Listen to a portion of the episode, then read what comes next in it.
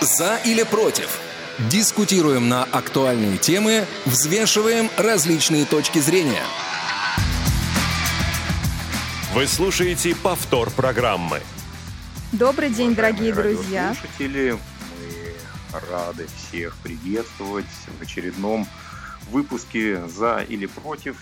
Сегодня, четырнадцатого октября, практически в середине осени, которая в Москве проходит достаточно в теплом режиме, в отличной погоде. Ну, мы сегодня будем говорить не об этом, хотя, если захотите, то и об этом тоже. У микрофона Василий Дрожин и, конечно же, Ольга Лапушкина. Оля, привет. Вась, привет. Привет тебе из студии, где я так неожиданно подхватила начало эфира, но, тем не менее, мы одновременно уже звучали а, в ушах наших слушателей, и поэтому они уже сразу могли понять, что вот в таком составе мы сегодня проведем этот эфир. А помогать нам сегодня будет Олеся Синяк, наш и звукорежиссер, и линейный редактор. Да, и если... да, который mm-hmm. будет принимать ваши звонки и сообщения, которые мы, надеюсь, что вы захотите нам прислать и нам позвонить. Чуть позже мы контакт, по которому вы сможете это сделать. Извини, Оля, я тебя опять перебил.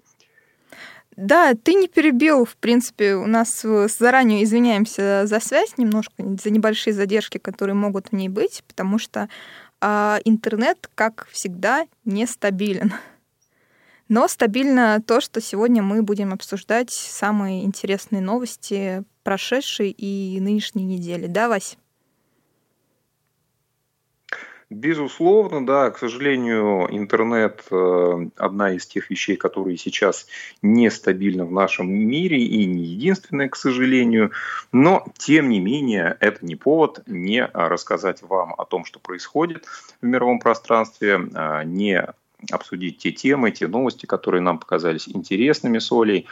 Ну, собственно, я думаю, что мы начнем это делать прямо сейчас и, наверное, поговорим как раз о том, что волнует сейчас большинство людей в Москве, в России, в мире. Это, конечно же, то, как развивается ситуация с эпидемией коронавируса и как можно от этого постараться себя уберечь. Вот, например, академик Российской академии наук, заведующий эн и и эпидемиологии Вадим Покровский э, дал в интервью «Радио Спутник» э, рекомендации относительно того, как можно себя уберечь от э, возможности заразиться, если вы перемещаетесь общественным транспортом. Ну, на самом деле, академик ничего такого нового не сказал. Он сказал, что обязательно, конечно, носить маску, носить ее полностью, то есть не только, чтобы она закрывала рот, но и обязательно нос тоже. Естественно, необходимо использовать перчатки и не снимать их, особенно в те моменты, когда вы касаетесь каких-то поверхностей в общественном транспорте, ну, либо же в метрополитене, и соблюдать социальную дистанцию, да, которая... напомним, равняется полутора метрам минимум. Ну, собственно, все те а, самые обычные правила, а, которые мы уже с вами знаем и используем а, более полугода. Вот. А, ну и самое интересное, самая, наверное, радикальная и эффективная мера, которую академик советует, это ходите пешком, а лучше оставайтесь дома. Да, лучше возможность не, раз, не заразиться коронавирусом в общественном транспорте, это им не пользоваться в принципе и никуда не ходить. Ну, на самом деле, действительно, это вопрос очень интересный. Сколько мы слышим про использование масок, столько же мы слышим различных вариантов за или против относительно того, дает ли действительно ношение маски гарантию или, ну, хотя бы увеличивает ли это вероятность того, что вы не заразитесь. Да, ряд специалистов, причем в том числе из области медицины, считают, что само по себе ношение маски эффективно только если вы сами являетесь заболевшим, и это предотвращает распространение вами инфекции. А если вы не болеете, то, в принципе, это вас, скорее всего, ну, практически никак не защитит. Так ли это на самом деле или нет, сказать сложно. Вот у меня, ну, нет прямо стопроцентного мнения в ту или иную сторону, хотя я тоже, ну, несколько скептически отношусь к тому, что маски – это ну, некая гарантия или очень серьезная защита от этого. А что думаешь ты, Оль, по этому мнению? Вась, да, я прям с таким интересом слушала твою позицию на этот счет, потому что она у меня нацелена на противоположную сторону, что я, в принципе, за последнее время, точнее, за все время карантина, прям признаюсь в прямом эфире, маску надевала два раза. Один раз на трансляции матча Россия-Турция, когда вот ко мне уже действительно подошли все и сказали, что, ну, пожалуйста, у нас тут УЕФА следит за тем, как соблюдаются ограничительные меры, насколько тут uh-huh. все находятся в такой безопасной зоне, потому что уже, вот как вы знаете, стадион «Спартак» штрафуют.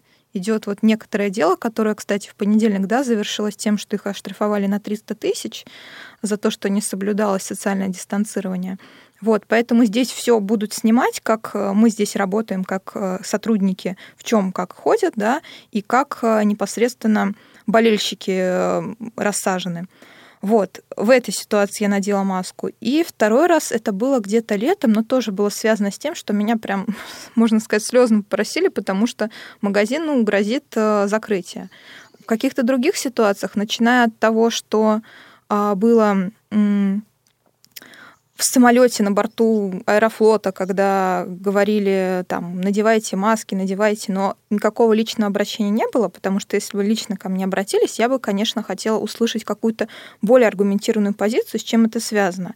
То есть, когда человек мне говорит, что, ну вот, у нас такой закон, да, закона такого нет носить. То есть это только рекомендации на самом деле.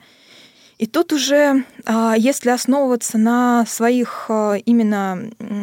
ну, личных моментах, да, на, э, по-разному люди могут не носить маски. Мог, может быть, психологически им неприятно, вот этот намордник, как многие слышали. А у кого-то начинаются проблемы с дыханием. Как мы знаем, некоторые медицинские маски, они очень плотные, да, и, соответственно, уже сразу затрудняется и возможность проходимости воздуха, и того, как, в принципе, ты будешь даже не, не то чтобы говорить, а пытаться... ну, что-то выразить. Плюс, а, у, что я заметила вот за эти два раза, когда надевала маску, они очень, а, веревочки, которые есть у медицинских масок, очень сдавливают уши. А другие варианты масок, допустим, из неопрена и а, хлопчатобумажные, они не защищают от вирусов и бактерий, если основываться даже на ту информацию, которую вот нам в общественном транспорте э, на экранах крутят максимально. То есть как, какого вида респираторы и маски могут быть чем-то полезны. На мой взгляд, просто в принципе тут и по своему состоянию надо смотреть. А, то есть что ты считаешь тут больше для себя, вреда или пользы? И, собственно, почему можно думать, что а этот вред ты, если не будешь носить маску, принесешь другим. Вот. То есть если ты уже действительно знаешь, что у тебя выработались антитела, да, что ты перенес коронавирус, то в такой ситуации, ну, нужно слушать тоже себя, на самом деле. Ну, и все-таки, да, ориентироваться на то, что носить, вопрос. не носить. Угу. Вот буквально недавно проходила информация, что в Москве около сто тысяч человек оштрафовали за то, что они не носили маски в общественном транспорте. То есть, как бы, если есть штраф, если есть санкции, значит, есть и норма, которую люди нарушают. Да, это относительно тех слов, что ты говоришь, да, нет есть... такого закона, да, это рекомендация. Да. Значит, есть... все-таки есть. Есть ну, указ быть, закон, мэра Москвы, но, но это не закон, да. Так. Ну, хорошо, а угу. указ мэра Москвы – это не указ для тебя? Для меня нет. Получается. Тебя еще не штрафовали в общественном транспорте? Нет, причем я даже ни разу не попадала на эти рейды, но знаю, что они есть. Причем изначально они выглядели, вот когда была первая волна, да, такая активная, тиражировались видео одного типа. То есть как будто это был рейд в один день, и все, что там сняли, собственно, использовали в дальнейшем для того, чтобы люди... понимали, что ага, могут оштрафовать, ага, вот такая может быть дисциплинарная мера. Ну, то есть ты считаешь, что это какая-то информационная тоже пропаганда относительно того, что да, людей да. штрафуют, а на самом деле это гораздо более мягко происходит. Это более, Хорошо, более тогда мягко? Давай спросим mm-hmm. у наших радиослушателей, как они к этому относятся, какие меры в их городах относительно масочного режима в общественном транспорте, и как они, в принципе, относятся к вот этим советам, рекомендациям Вадима Покровского, академика Российской академии наук и заведующего эн и и эпидемиологии. Нужно ли их соблюдать, эффективно ли это? Ну, собственно, если, друзья, вы хотите нам высказать свою точку зрения, то пишите на номер восемь девятьсот три семьсот семь двадцать шесть семьдесят один, либо же звоните на номер восемь восемьсот семьсот ровно шестнадцать сорок пять. Обратите внимание, скайп у нас сегодня не работает по техническим причинам.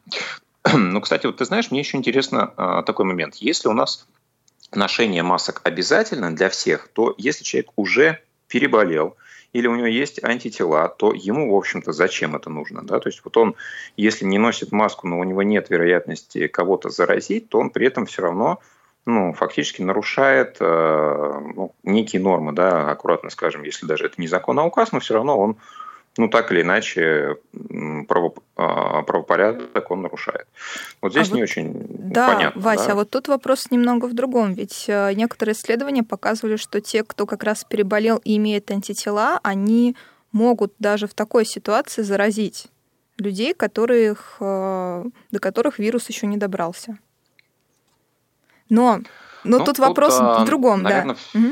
Все дело в том, что еще не очень исследовано, ну, и не очень понятно все-таки, насколько долго человек может быть заразным, да, и вот эти все, ну, как бы сроки, периоды, они пока прописаны достаточно размыто, да, и нет каких-то исследований, подкрепленных временем, подкрепленных достаточным количеством вот необходимых групп целевых, которые уже прошли через это, и на основании которых можно делать какие-то уже долгоидущие выводы. Поэтому, конечно, все это происходит путем проб, ошибок и экспериментов, да, в которых мы с вами, друзья, тоже принимаем участие. Да, это... Еще одна новость, угу. также в тему относительно того, что глава Роспотребнадзора Анна Попова сказала, что по статистике в сентябре чаще всего коронавирусом заражались представители офисных, офисных организаций, организаций, которые работают в офисах, то есть ну, такие люди, которые, соответственно, работают в режиме не удаленным, да, а после снятия карантина массово вернулись на свои рабочие места. И вот, возможно, это и явилось причиной того, что люди именно в офисах стали болеть, чем, например, врачи, учителя или те категории сотрудников, которые, казалось бы, могут с этим коронавирусом сталкиваться чаще. Ну, медики так, наверное, в силу специфики деятельности с вирусом сталкиваются чаще, но, скорее всего, они более эффективные способы используют, да, и вот... Ну, интересно, да, те, кто работает непосредственно с коронавирусом, они используют гораздо более серьезные степени защиты, чем просто там маски и перчатка, да, там чуть ли не специальные скафандры, определенные многослойные респираторы и так далее. Учителя, по словам Поповой, при этом практически не заражаются от учеников, по крайней мере, таких случаев, с ее слов, зафиксировано крайне мало, поэтому в основном вирус поражает, если мы говорим про сентябрь, именно офисных сотрудников. Ну вот интересно, да, в Москве ситуация у нас достаточно тревожная, как и в целом по России. тридцать процентов указом мэра переведены на удаленный режим работы. В первую очередь это люди шестьдесят пять плюс и имеющие хронические заболевания. Интересно узнать, как обстоят дела с ограничительными мерами у вас в городе, уважаемые радиослушатели. И если вы в данный момент... работаете, если, если ваш вид деятельности не подразумевает а, возможности перехода на дистанционку. Что для вас важнее в этой ситуации? Возможность а, зарабатывать деньги дальше или все-таки вам важнее безопасность? Вот вы что выбираете в этой ситуации, если у вас возможности перейти на удаленный режим работы нет. восемь восемьсот семьсот ровно шестнадцать сорок пять номер для ваших звонков, и СМС и WhatsApp мы ждем на номер восемь девятьсот три семьсот семь двадцать шесть семьдесят один. Угу. А, Вась, у нас тут есть а, один комментарий к нашей первой новости. Потом, я думаю, мы вернемся к обсуждению второй. Да, очень развернутый комментарий, да, от нашей слушательницы. А, про то, что для нее ношение маски – это проявление уважения к тем людям, которые их тоже носят. К тем, кто боится людей без масок. Я не хочу заставлять окружающих беспокоиться. Мне приятно знать, что не ношением я не задену чувство другого. И вот я согласна с этой позицией, потому что как раз-таки даже ориентируясь на те примеры свои, которые я привела, когда э, меня, ну, либо лично просили, либо я уже замечала, что человек э, действительно испытывает дискомфорт, и этот дискомфорт не в истеричной форме выражается в духе «вот, есть предписание, вы должны обязательно носить», или «вот, все заражаются и заболевают, вы должны вот прям сразу же надеть, и все, и только маска и перчатки вас спасут». Хотя мы... Вообще, кто-нибудь видел в последнее время людей в большом количестве в перчатках в общественном транспорте? Я думаю, нет. Тем не менее, все-таки гигиена рук, она более необходима в такой ситуации. Пусть это будет там либо мытье и не попыт... без попыток дотрагиваться до лица в тот момент, пока ты едешь в транспорте, да, либо дезинфекция рук по дороге своими растворами. Угу. Вот. И да, уважение чувств другого все-таки я прям поддерживаю и выражаю огромное уважение человеку, который это написал. Вася, ты как думаешь? Тут нужно больше ориентироваться ну, в такой а... ситуации на а, заботу о своем здоровье или о том, как а, другие люди тоже могут отнестись к этому и не заденет ли их проявление твоей позиции? Ну, на самом деле, мне кажется, это вопрос отношения к жизни в целом и психологии своей. Ну, скажем так, это вопрос того, как ты позиционируешь себя и насколько тебе важно, в принципе, мнение окружающих людей, насколько ты от него зависим. Потому что, ну, если ты понимаешь, что тебе это самому неудобно, не нужно и некомфортно, да, и ты сознательно этот выбор делаешь, но единственное, что тебя останавливает, это то, что другие, например, носят маски. Ну, не знаю.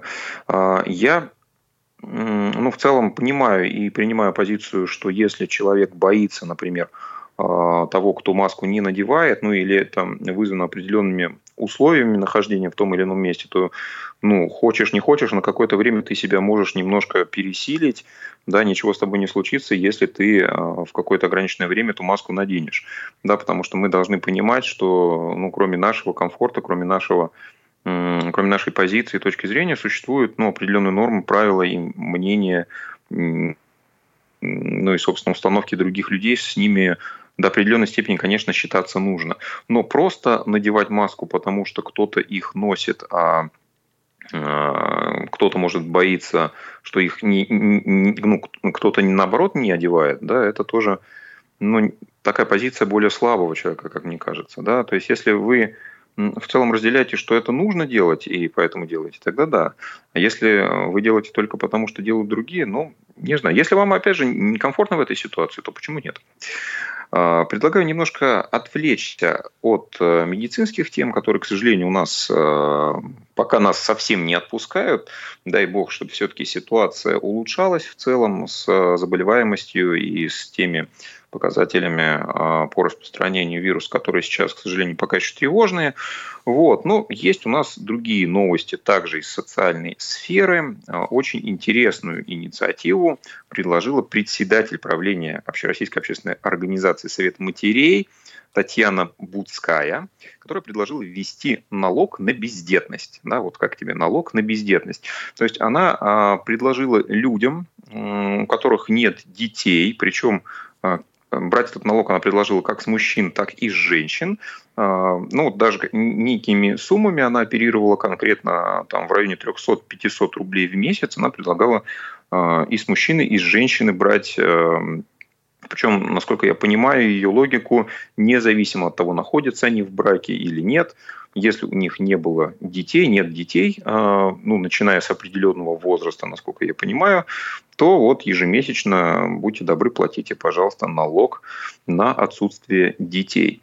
В Совете Федерации, в Комитете по социальной политике уже прокомментировали данное предложение и очень-очень скептически его восприняли, сказали, что, скорее всего, оно не будет даже рассмотрено, и такая инициатива не найдет поддержки в Государственной Думе Российской Федерации по той простой, по той простой причине, что ну, хотят стимулировать, конечно, меры поддержки и меры развития там, института материнства, отцовства, но не такими способами, да, то есть более эффективными методиками и мерами поддержки называются материнский капитал, да, и различные другие стимулирующие выплаты, которые положены на детей, которые появляются в семьях.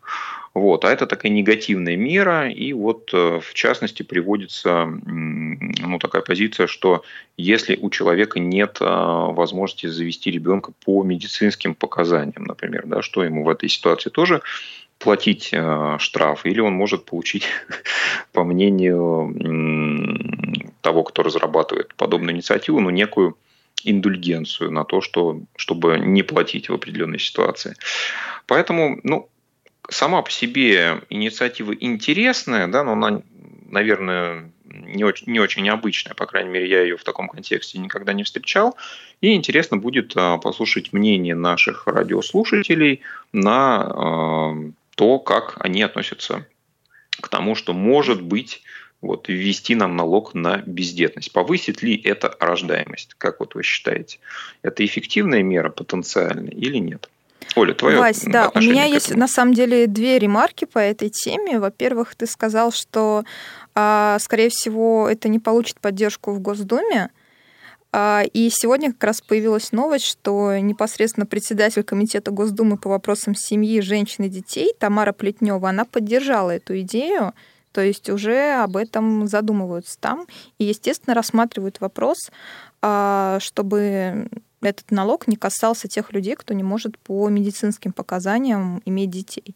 Вот. И второй момент, связанный с тем, что говоришь, что ранее такую инициативу не встречал. Насколько я помню, в советское время в какие-то годы существовала такая же мера, но я не знаю на самом деле, насколько она стимулировала повышение рождаемости. Если у нас есть слушатели, которые больше знакомы с этим вопросом, то прям приглашаю присоединиться и просветить нас по этому поводу. И там, по-моему, платили только бездетные мужчины. Вот. И на самом деле не знаю, те люди, у кого были какие-то ограничения по здоровью, и они не могли в данной ситуации родить детей, могли ли как-то освободиться вот от этого налога в процентном соотношении. Плюс еще меня интересует вопрос, вот... Хорошо, есть мера такая, да, допустим. А если человек решит взять ребенка из детского дома, то в такой ситуации каким образом будет рассматриваться проявление вот этого налога?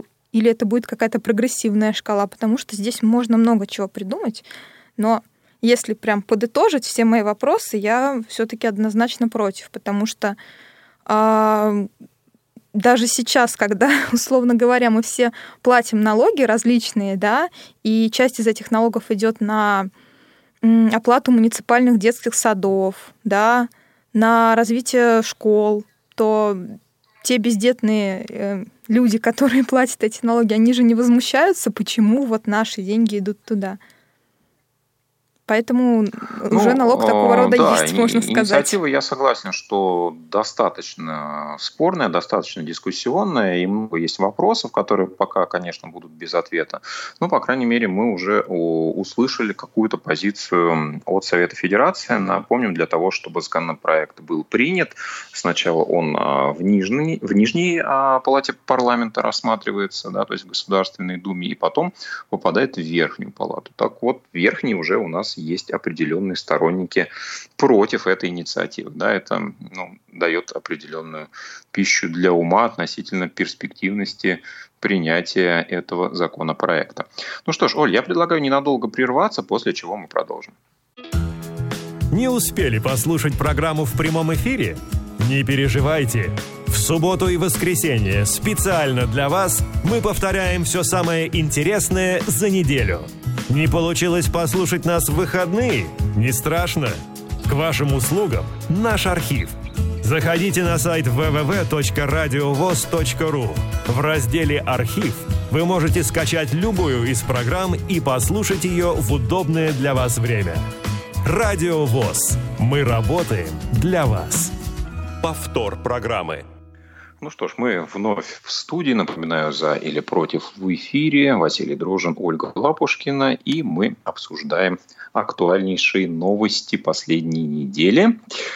И еще один интересный законопроект, который до конца года, возможно, уже вступит в действие, а именно это возможность э, расширения э, возможности использования данных э, биометрии, которая позволит, в частности, людям расплачиваться в магазинах, э, торговых точках, используя свое, как ни странно, лицо. А, да, есть у нас единая биометрическая система. Оператором этой системы является компания Ростелеком.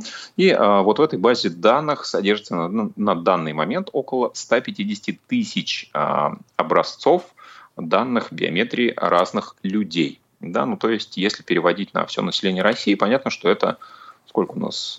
Одна тысячная получается. Да? Пока, конечно, эта база достаточно э, не объемна, но э, поскольку закон еще даже не принят, э, Ростелеком рассчитывает, что в скором времени эта база будет очень сильно пополняться. Ну и как только действие закона э, будет, собственно, в силе, то э, банки получат возможность э, внедрять э, систему биометрии в различных торговых точках для того, чтобы, как вот считается, уменьшать количество времени, которое, допустим, представитель магазина тратит на клиента. Сейчас это время составляет около двадцать секунд.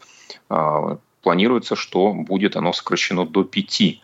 Но на самом деле мне это технически не очень понятно, насколько и за счет чего будет сокращаться время работы с клиентом. Если речь идет только о платежах, да, например, то ну, чем, например, использование каких-нибудь бесконтактных платежей на телефоне сейчас с помощью отпечатка пальцев медленнее, чем использование биометрии.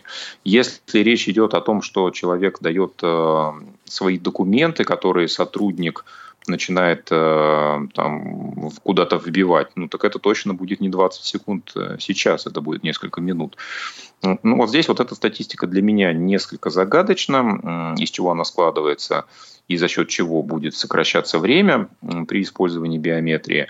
Если вы, друзья, понимаете и более искушенные в этом вопросе, чем я, то, пожалуйста, просветите меня по телефону восемь восемьсот семьсот ровно шестнадцать сорок пять или напишите сообщение на номер восемь девятьсот три семьсот семь двадцать шесть семьдесят один. Ну и вообще в целом интересно узнать ваше отношение к тому, что будет возможность использовать биометрию для того, чтобы где-то расплатиться. Насколько, с вашей точки зрения, это вообще удобно, например, незрячим людям, да, и есть ли вообще в этом смысл для вас лично. Оль, ну, как всегда, твое мнение, как ты считаешь, что мы с этой биометрией или биометрией будем делать? Ой, я прям ярый противник этой инициативы, правда. Я, я а не, почему? Я не понимаю, на самом деле, зачем... Э, ладно, я уже как э, там... Уже несколько раз признавалась я ретроград в этих историях, а уже свыклась с мыслью, что там, передавая свои отпечатки пальцев компании Apple, прикладывая палец и расплачиваясь, соответственно, с помощью Touch ай ди, да, я... Я уже, в принципе, про это не думаю, но... Твои отпечатки лицо... пальцев есть уже везде, да? Да, в Пентагоне... да. И многих других баз данных. Ну, так. В принципе, и а тут будет еще нашего... лицо, да? Ты, ты да, и у, на... и у нашей миграционной службы тоже есть. А, а тут, безусловно.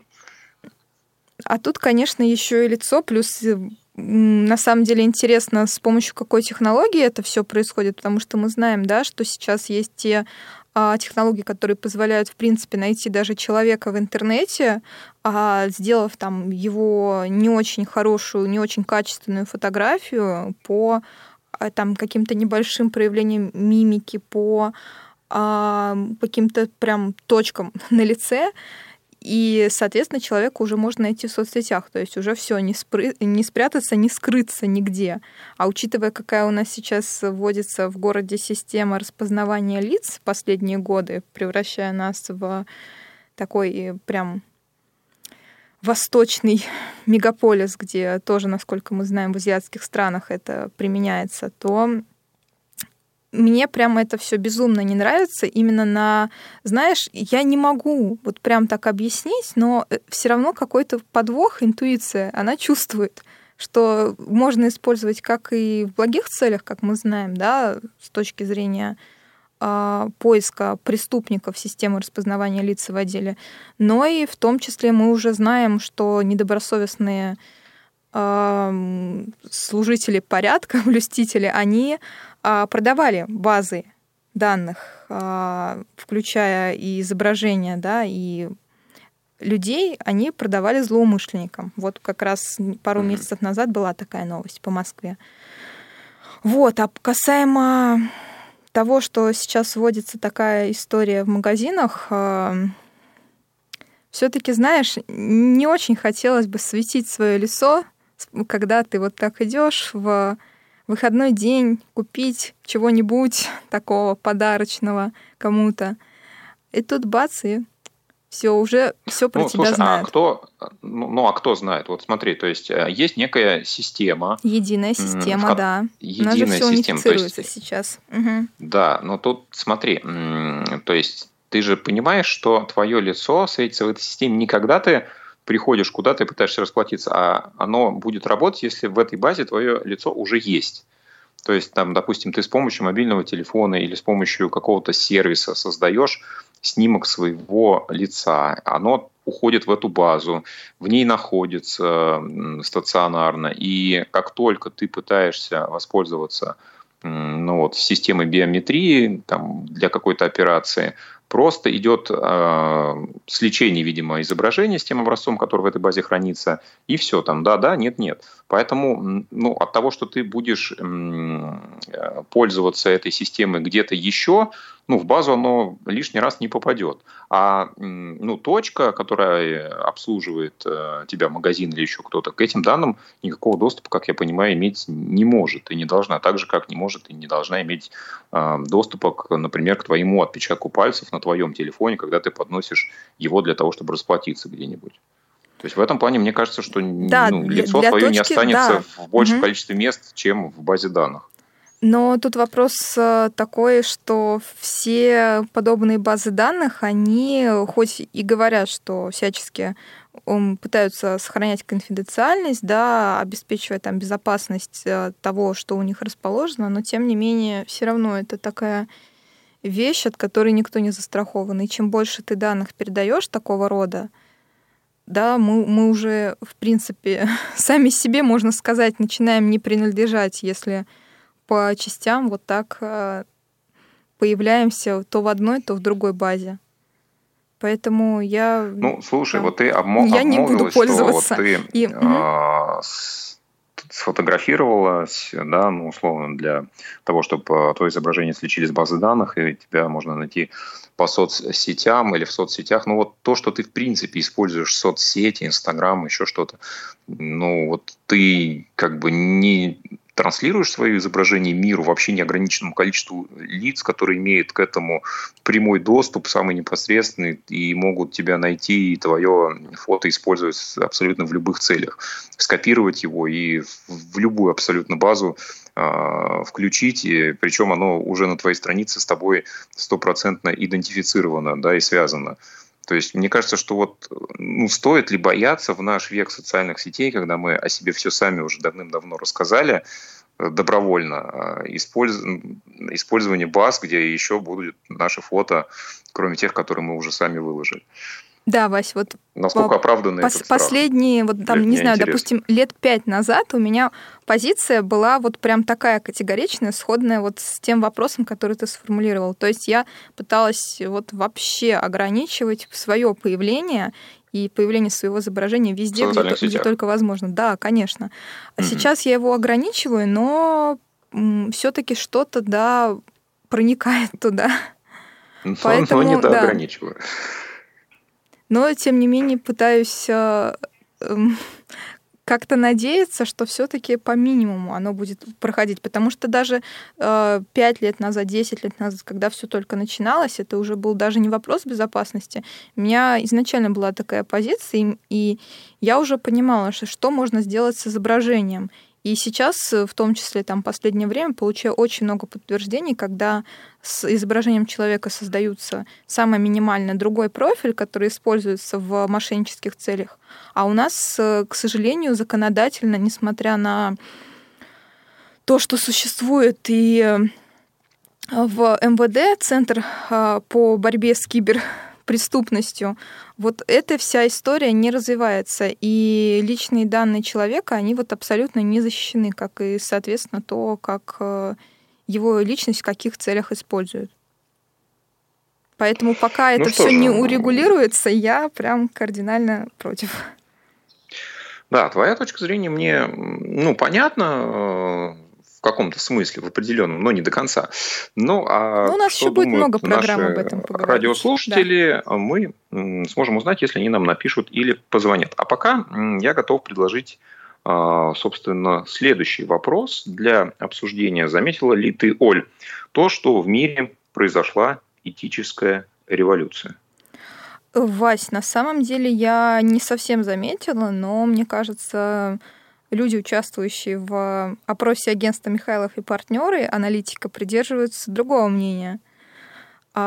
Более трети россиян, сорок процентов, считают, что в последнее время идет смена ориентиров, ценностей и правил, которые можно назвать этической революцией.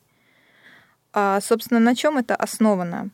Что в ходе этого опроса участники показали, как изменилось их отношение к изменению правил номинации «Лучший фильм» на премию «Оскар», который мы обсуждали не так давно в эфире, а также, да, а также к движению Black Lives Matter, который выступает против расизма и насилия в отношении афроамериканцев, и движению MeToo по поводу э, домогательств и С... сексуального да, насилия. Сексуального да. насилия. А, собственно, если... М-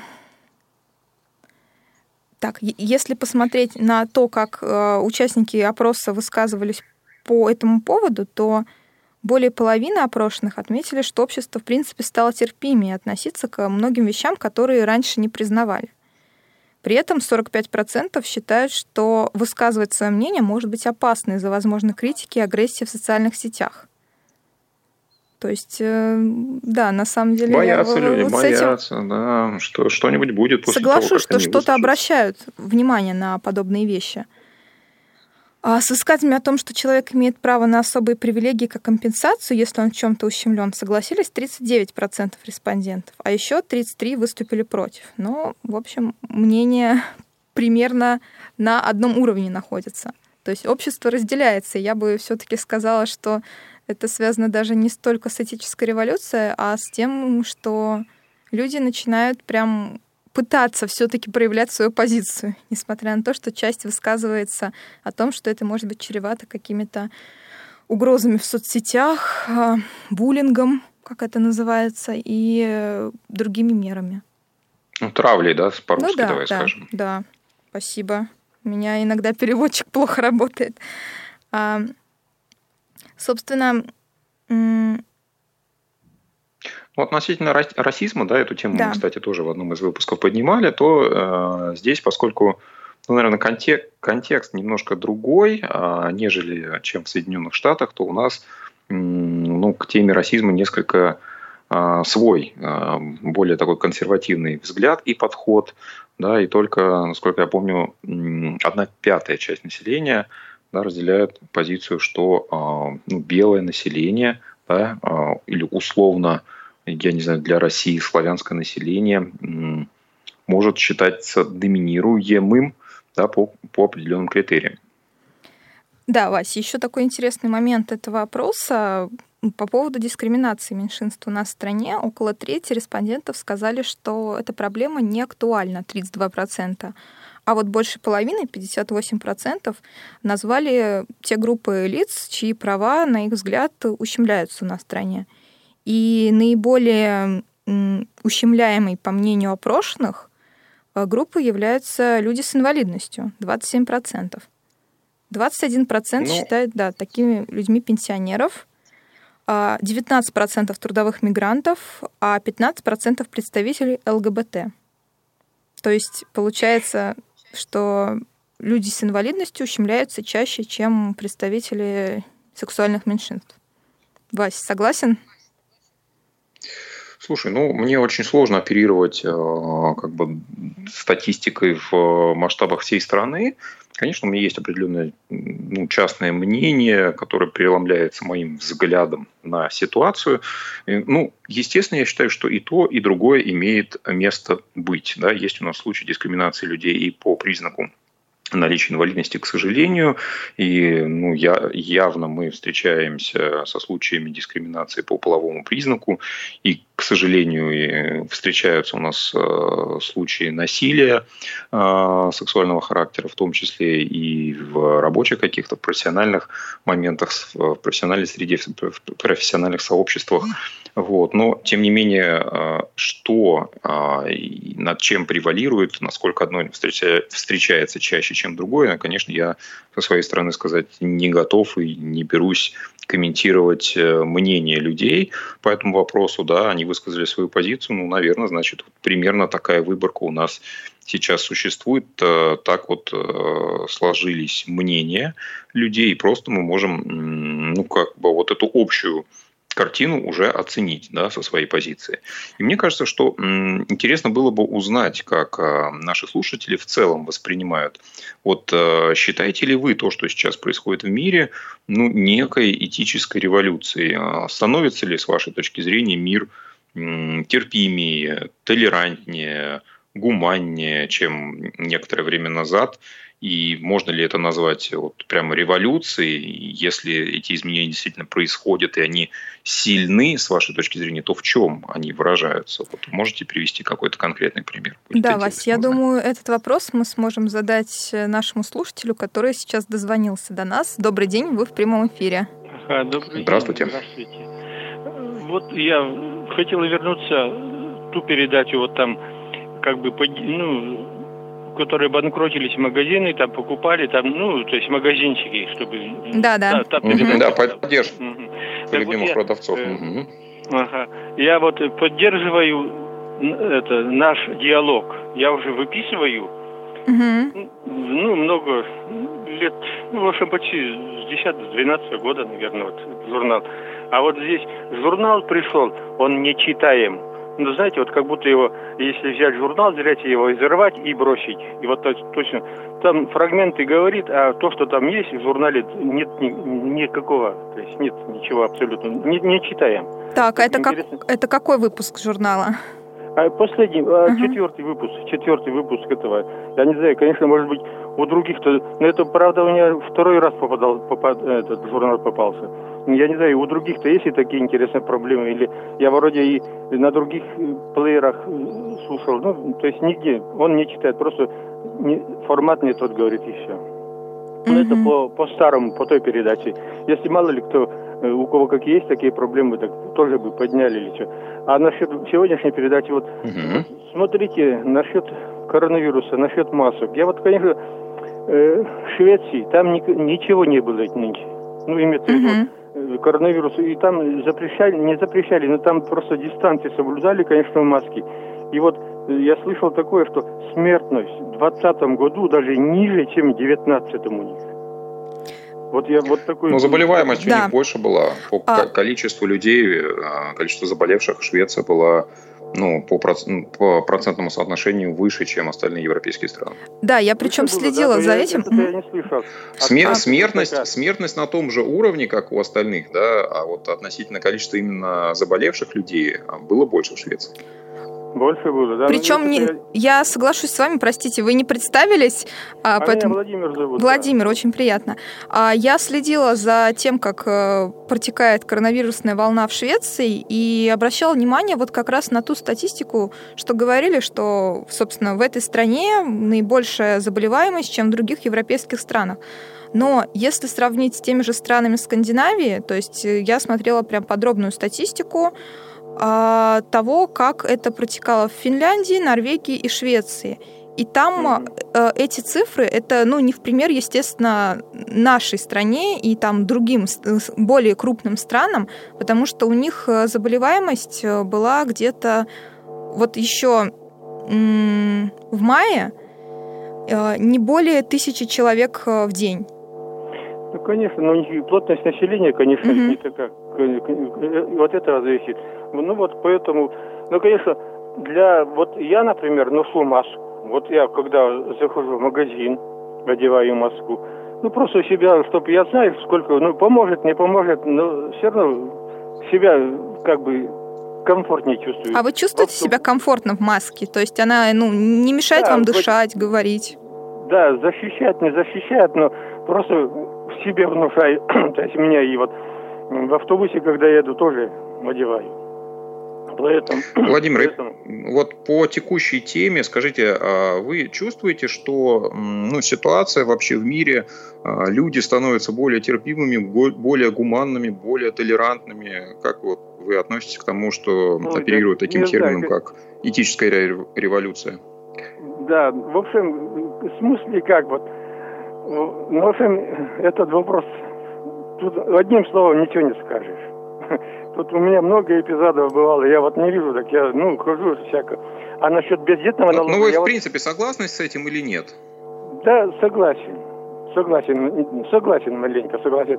А насчет бездетного налога, uh-huh. он раньше, видимо, был. Но я-то никогда этого не, прикасал, не соприкасался. А раньше платили бездетный налог только мужчины. Вот. Да. Говорили так, а, то есть, uh-huh. а женщины не платили. Ну, а вот в данной ситуации, вот я не знаю, вот помните, Черенёвы ребенка еле-еле взяли из этого, после родов-то. Ну да, еле отдали. Вот видите, какая ситуация, какое отношение. Вот, кстати, да, вопрос ущемления тут да. родительских прав, он да, прям так да, явно да. стоит. Вот, видите, ну, видите, вот... да, мы все, все-таки... хотим верить, что это скорее исключение, ну, чем да. правило, да, и такое отношение связано именно с ну, некомпетентностью, может быть, непониманием, да, и неосознаванием всех э, вопросов, связанных с инвалидностью конкретных сотрудников и должностных да. лиц. Владимир, спа- спасибо да, вам за спасибо вам. вашу точку спасибо. зрения, спасибо, да. что дозвонились. Вот, у нас есть еще одна тема, которую мы хотели обсудить. Оль, вот ты следишь вообще за тем, кому, за что вручается Нобелевская премия? А, периодически я слежу за литературой. И, за литературой, в принципе, а ты знаешь, что все. в этом и за тем, году... Что, да. И затем еще, что по да. математике нет Нобелевской премии. Все. Это главное такое. Ну, да, не, не, незачем, незачем. Mm-hmm. Ученым, которые какие-то открытия и прорывы совершают в области математики, за это получать Нобелевскую премию. Но в этом году уникальная ситуация. Во-первых, впервые Нобелевская премия присуждается сразу двум женщинам да, за одно открытие. Это премия в области химии. За открытие в кавычках генетических ножниц. Вот интересно, что это за открытие и по поводу чего оно совершено. Да, ну для начала, я думаю, стоит назвать этих двух женщин, потому что открытие международное, затронувшее две страны. Американка Дженнифер Дудна и француженка Эммануэль Шарпантье получили, собственно, эту награду, которая... им была вручена за то, что они открыли, создали генетические ножницы. То есть они своего рода совершили прорыв в редактировании генома человека. Если коротко, потому что у нас остается не так много времени, то это открытие может прицельно выбирать конкретные участки в огромной молекуле ДНК и делать в ней разрез. Таким образом, можно... вставить определенные последовательности ДНК в геном, а определенные, так скажем, вырезать. чтобы исправить, соответственно, какие-то мутации, которые возможны. Это ну, революционный или прорыв?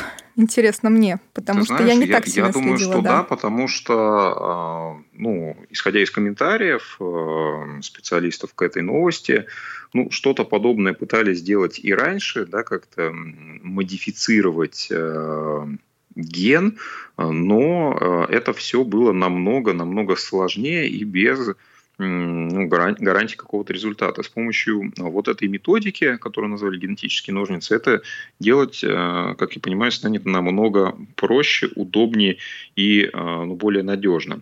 Таким образом, мы можем сказать, что это новый, наверное, шаг, может быть, даже несколько шагов в развитии генной инженерии. И здесь интересно, в принципе, отношение к генной инженерии как таковой, потому что есть большой круг людей, которые считают, что, в принципе, в ген соваться незачем. Да? И вот пытаться исправить что-то, созданное природой, это себе дороже. Да? И пытаться регулировать последовательность ДНК или какие-то участки вырезать, заменять на что-то другое, это путь к тому, что может начаться некий какой-нибудь неконтролируемый процесс. Да, как у нас есть точка зрения, что чтобы ученые не создавали, в итоге у них все равно получается оружие. Да, и вот есть круг людей, которые всегда боятся, что новое открытие станет, может быть, в итоге чем-то новым э, в плане того, что может быть применено против э, самого же человечества, да, новым типом, видом оружия. Э, как вот ты относишься, в принципе, к такой позиции и м, твое отношение к тому, что мы внедряемся в гены? Честно, Вась, я пока очень осторожно отношусь к этой теме, потому что ее не настолько досконально изучила, чтобы выразить какую-то позицию, направленную либо в одну, либо в другую сторону, либо понимая, что есть и плюсы, и минусы. И думаю, к следующей программе мне удастся ознакомиться с этой темой подробнее и высказать свое мнение, потому что у нас будем, прямо да? остается совсем мало секунд, и думаю, мы будем прощаться с нашими слушателями. У нас сейчас был звонок, но, к сожалению, мы его не можем принять в эфир, потому что уже прощаемся. Звоните нам в следующий раз. Звоните в следующий общаемся. раз, либо пишите ваше мнение на почту радио собака радиовоз точка ру. Обязательно зачитаем в следующей программе. А с вами были Василий Дрожин и Ольга, и Ольга Лапушкина. Лапушкина. Всем да. до новых встреч. Повтор программы «За или против». Дискутируем на актуальные темы, взвешиваем различные точки зрения.